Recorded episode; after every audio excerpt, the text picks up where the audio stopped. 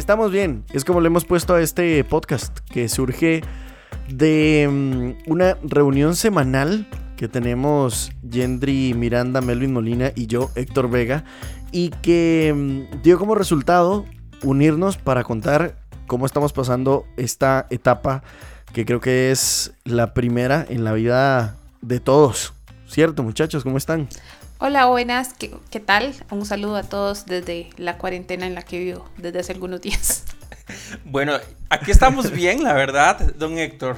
Eh, sí, es una realidad nueva para todos, pero creo que estamos buscando una forma en la que la podamos llevar, no sé, de una manera diferente. Yo creo que ojalá que por lo menos para nosotros y tal vez algunas otras personas, esta idea pueda resultar como un poco entretenida, una forma diferente, no sé, de pasar estos días. Para los que no tienen idea de quiénes somos, bueno, yo soy Héctor Vega, vivo en Coronado, trabajo en una radio en La Bruca y de momento pues me toca seguir transportándome eh, todos los días hacia la radio, mientras que Gendry mm, y Melvin son esposos, viven en San Rafael de Heredia y en este momento estamos haciendo esta grabación, pero cada uno en su casa. Sí, por eso es que a veces se oyen perros atrás, porque nuestros perros se pelean con los del vecino del frente y se arman unos, unas buenas peleas caninas ahí.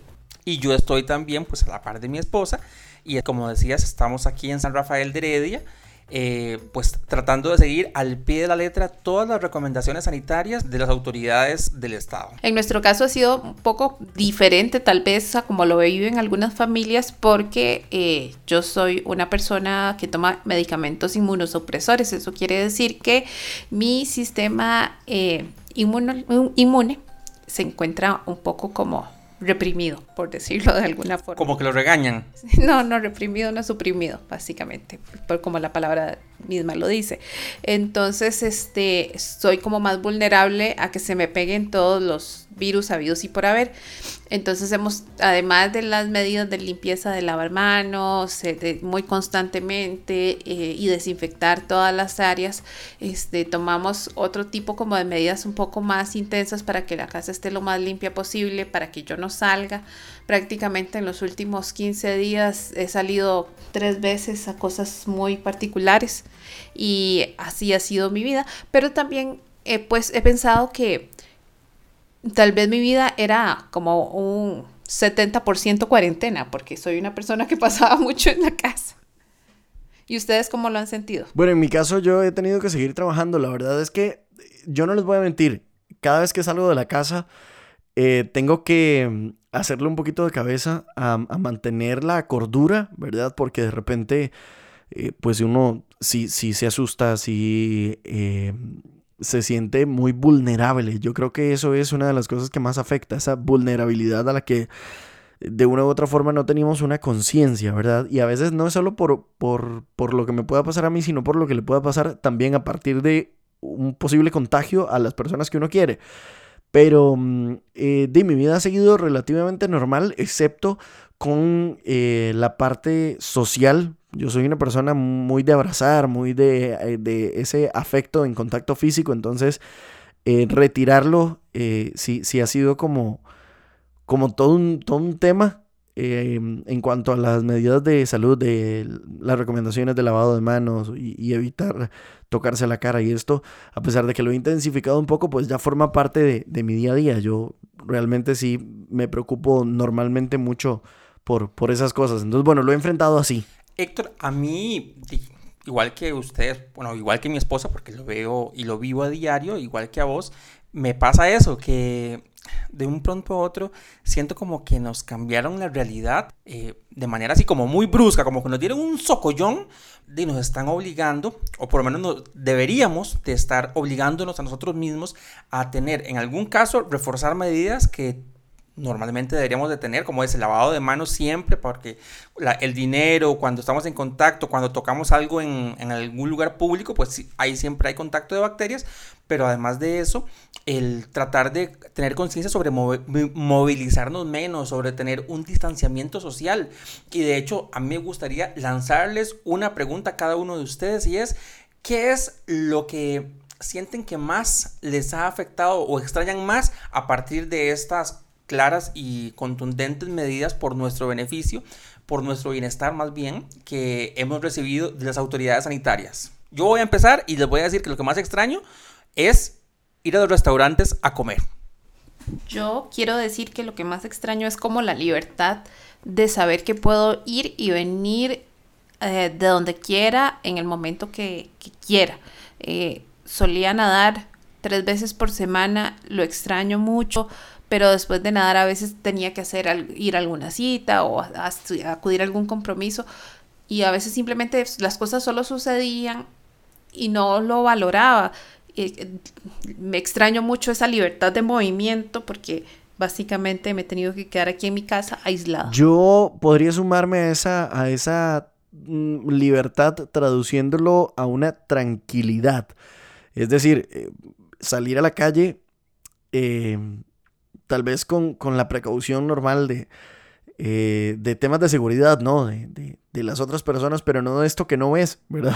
Literalmente es eso. Estás en, en, una guerra con alguien que te tiene en desventaja, o mejor dicho, algo que te, que te tiene en desventaja porque no lo puedes ver. Entonces, esa, esa tranquilidad eh, de, de repente, no sé, si te pica una ceja, poder tocarte sin inmediatamente pensar que estás en un riesgo.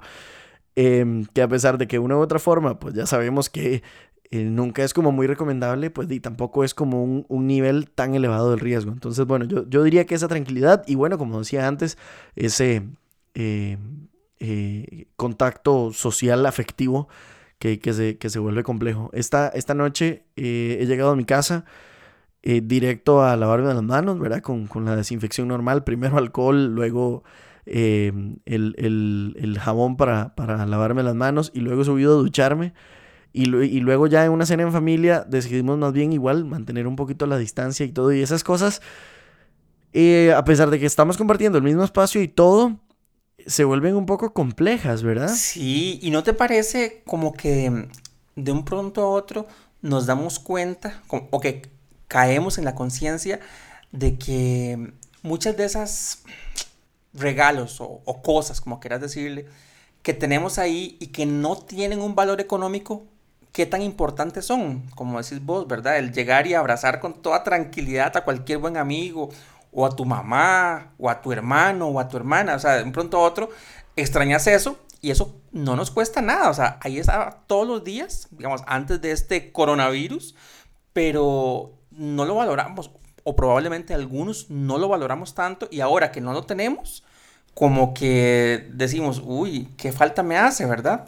De alguna forma yo siento que el cambio ha sido como muy súbito, porque aunque sabíamos que, que era un virus que comenzó en China y que en algún momento iba a llegar acá a Costa Rica, este, como que llegó más rápido, siento que lo esperado y o tal vez de pronto no estábamos preparados emocionalmente para recibirlo, porque sí, digamos, por lo menos mm, para mí ha sido como, como difícil entender eh, cómo de un momento a otro todas las actividades que tenía pararon y cómo toda la realidad que teníamos podría cambiar en los próximos días. Así que, este, eh, creo que no, no estábamos tal vez emocionalmente preparados para esto. ¿Vos qué pensaste? Sí, yo creo que justo es eso. No sé si fue que se evolucionó muy rápido, llegó muy rápido, sino yo más bien me quedaría con la otra parte que dijiste de que es que sencillamente no tenemos experiencia de cómo enfrentarnos a esto.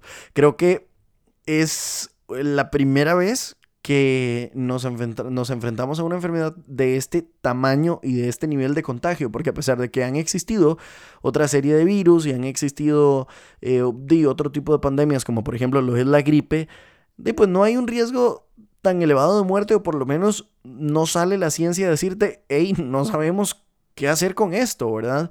Eh, entonces, al no tener ese respaldo, creo que, eh, de, pues estamos ahí eh, nos sentimos como todos demasiado vulnerables y, demasiado sin a quién pedir ayuda. Entonces, eso, eso puntualmente yo creo que es lo que, lo que tiene más peso en todo, ¿verdad? Es la primera vez que de repente escuchamos eh, de una pandemia que no se puede controlar, al menos me pasa a mí así. Yo no me había sentido como ahorita, ni siquiera hace unos 10 años o tal vez un poquito más cuando estuvo la la H1N1. ¿Vos ya habías nacido para ese momento?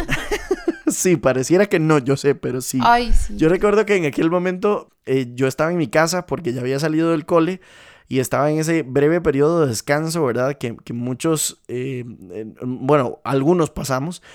Y mm, entonces yo limpiaba mi casa todos los días de forma intensa. Em, pero, pero más allá de eso, yo no sentí que estuviera, o no recuerdo al menos que estuviera tan en fuera de control como ahorita. ¿Cómo lo vivieron ustedes en aquel momento? Yo, o sea, como que recordarla como con alguna pandemia, como con especial afecto, no, pero ahora que lo estábamos conversando, pienso que el, la última vez que yo sentí como una sensación así como de, de no sé, todo se salió de mi control y, y, estamos a merced de la naturaleza, fue para el terremoto de Cinchona. Para mí fue muy impactante porque por razones de trabajo tuve que ir a, uno de los lugares este, donde se recibían a, personas que, como de que damnificados que venían saliendo de las montañas de, de Poacito. Y me acuerdo que para mí era tan impresionante cómo la misma gente del pueblo los traía a veces en cuadraciclos, a veces en motos o, o de, venían en helicóptero toda esa imagen del pueblo caído, de la escuela, de la escuela que, se, de que ya no existía, la escuela que una vez vi, eh, donde estaban jugando los niños, la escuela caída completamente, la, eh, todos en un toldo eh, atendiendo personas heridas, gente que no tenía que comer, gente que lo había perdido todo. Recuerdo que esa noche yo llegué a mi casa muy impactada y que días después, cuando volvió, volví a temblar, aunque fuera un poquito, porque fue como una serie de días donde eh, pues hubo como réplicas o pequeños sismos, este, cada vez que lloraba, cada vez que temblaba, yo lloraba, porque yo decía, que esto pare, porque yo pensaba en esas personas que no tenían nada y, y sentía que estaba tan fuera de mi control y esto es otra situación que está muy fuera del control de nosotros, porque no, no sabemos cómo se comporta, ni siquiera las autoridades saben muy bien cómo se comporta el virus, si es posible que las personas que ya se recuperan les quedan inmunes o, les vuelve a dar, este, todavía no se tiene una vacuna, es, es como, como estar peleando con, como como contra un enemigo que es invisible. Es lo que te decía yo ahora. Sí, sí, sí, es, esa es la misma sensación. Vieras que ahorita que estaba em, escuchando lo que decías eh, y, no, no, sé qué pensarán, ¿será que es un tema tal vez de nosotros aquí en Costa Rica? Porque no estamos acostumbrados a enfrentar tantas tragedias como atentados terroristas, como crisis de guerras. ¿Será que también esta sensación que nos embarga a todos con una intensidad tan alta tiene que ver con que nosotros no estamos acostumbrados a lidiar con, cosas así? Vieras que yo creo, en mi caso, que no. En mi caso creo que lo, cierto es que creo yo que a cualquier país del mundo, incluso Venezuela con lo mal que la están pasando últimamente, esta pandemia los está tomando por sorpresa y nos está realmente haciendo transformar las vidas de todo un país. y de alguna forma, si lo comparo, por ejemplo, eh, cuando, cuando uno se enferma y, o, sea, o simplemente adquiere un catarro después de un momento, una época de mucho estrés, que es como cuando el cuerpo le dice a uno, hey, deténgase, Siento que de, alguna forma, no sé, la naturaleza, la tierra, nos está haciendo detenernos para como a toda la humanidad al mismo momento porque tal vez ya hemos abusado de ella muchísimo. Este hemos abusado eh, de sus recursos naturales hemos abusado como seres humanos de nuestra propia energía nos llenamos demasiado de estrés no vivimos la vida y de pronto esta esta cuarentena en la que estamos viviendo este, nos hace parar para reconectar, reconectar con los que vivimos, reconectar con, con nuestra realidad, con, con, el lugar donde estamos, reconectar con otros amigos, preguntarles, hey, ¿cómo estás? porque a veces de pronto los días y las semanas nos caen encima y no, este, y no nos detenemos en un mes a preguntarle a algún compa que supimos que estaba enfermo, ¿cómo estás? O que supimos que tenía algún problema, ¿cómo te fue con lo que estabas pasando? Creo que de alguna manera este coronavirus nos viene a, a enseñar a parar, a detenernos, a como como que la tierra nos estuviera diciendo suficiente de todos sus abusos en todo el sentido de la palabra. Bueno, yo particularmente creo de que más allá de que seamos ticos y que justamente porque somos a veces como muy consentidos y nos gusta que nos traten con mucho cariño, hemos tenido la suerte de no tener un ejército, hemos tenido la suerte de no tener eh, muchísimas eh, desastres naturales que, que sí hemos tenido, pero, pero creo yo que a veces hasta buena suerte hemos tenido. Pero esta pandemia, Héctor, me parece a mí que ah, tomó al mundo completo, desde el primer mundo, esos países súper desarrollados, hasta el tercer mundo, por sorpresa y, o sea, no, no había forma, creo yo, de prepararnos para esto que estamos experimentando y que en Costa Rica estamos empezando como esta etapa eh, importante que ya en otros países hemos visto y que lastimosamente pues hay mucha gente sufriendo. Sí, y mm, ahorita que decías eso de, de verdad, del tercer mundo hasta el primer mundo, qué impresionante ver la prepotencia de muchos del primer mundo que lo tomaron incluso con burla por mucho por muchos días, ¿verdad? Al principio. Bueno, es que hay de todo en este planeta, pero no sé, de hecho, vamos a ver, pues no no tenemos secciones, pero ¿qué tal si hacemos como un recuento cada uno de algo, de un hecho concreto que nos dice, podemos hacerlo mejor? Por ejemplo, que yo hoy, yo hoy, ¿cómo es posible, digamos, después de que todas las autoridades de sanitarias y del Estado nos dicen, tranquilos, eh, hay suficientes suministros en el país, las importaciones no se han detenido, y de un pronto a otro entonces muchas personas eh, por un asunto de histeria, empiezan a llegar a los supermercados y causan desabasto.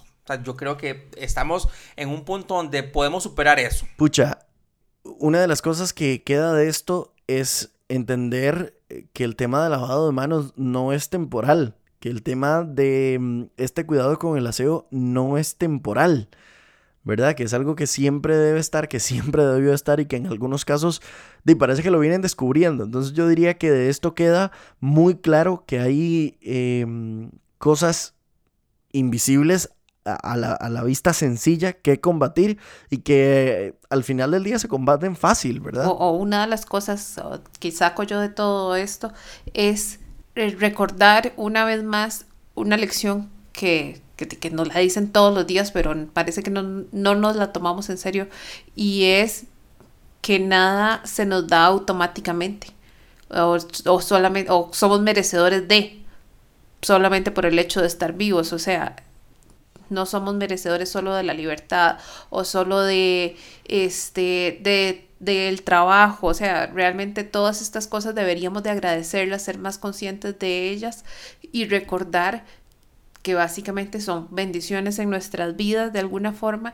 o como queramos verlo, el favor de la vida, no sé, como Pachamama, favor, sonriéndonos, este, y deberíamos ser agradecidos por eso, o sea, no, no hay que pensar que todas las cosas solo se nos dan automáticamente, eh, tenemos que ponerle valor y recordar constantemente, hey, muchas gracias porque puedo salir de mi casa hoy, hey, muchas gracias porque tengo un carro, hey, muchas gracias porque puedo tomar el autobús, hey, muchas gracias incluso empezando desde lo más básico, porque tengo, puedo moverme, tengo capacidad de ir o de venir, tengo un trabajo, o sea, estas cosas que nos tambalean el mundo nos recuerdan eh, que debemos ser agradecidos con lo más esencial. Sí, coincido totalmente y es una cultura que deberíamos tener de día a día, ser agradecidos. Em, yo creo que aquí le hacemos honor al nombre y podríamos ir cerrando este primer episodio porque finalmente estamos bien. A mí, eh, DJ Sweetbone, compañero de la radio, eh, me, enseñó una frase eh, que me decía él, él es francés y me decía que se utiliza mucho allá y que lo usaba mucho. Y es que las cosas están bien porque es que siempre podrían estar peor.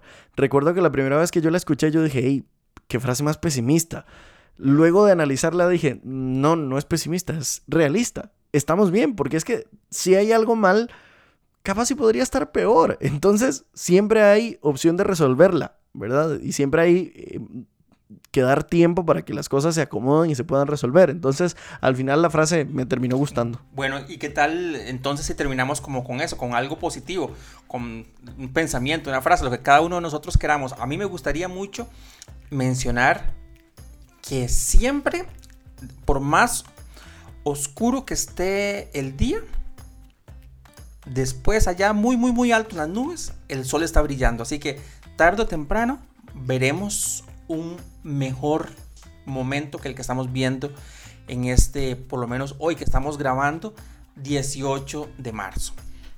Yo quiero recordar en, algún, pasaje de mi vida con Melvin, no me acuerdo cuál de todos, hemos tenido muchos muy buenos. ¿Con cuál de todos Melvin o con cuál de todos pasajes? No, de todos los pasajes, vamos. este, realmente eh, en algún momento de, de, de todo, de los que hemos pasado, algo no estaba bien y era como muy triste o era muy difícil, no recuerdo exactamente cuál situación específica fue, pero Melvin me dijo, es que hay que tener claro que esto también pasará y no nos vamos a quedar aquí por siempre, ni, ni en la cuarentena por siempre, ni, ni en esta sensación como de desasosiego por siempre, porque eh, esto no es eterno, va a durar unas semanas, unos meses quizá, este, pero esto no es eterno, este no es todo el año, es una parte de nuestra vida muy particular que nos toca vivir en este momento. Bueno, entonces me corresponde a mí cerrar con em, una reflexión que he venido haciendo estos días y que a pesar de que la cosa de repente se complique,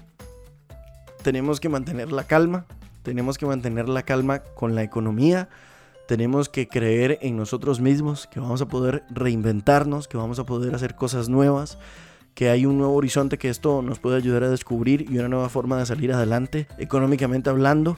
Mientras haya vida, hay oportunidad. Pues no se diga más, y estamos bien.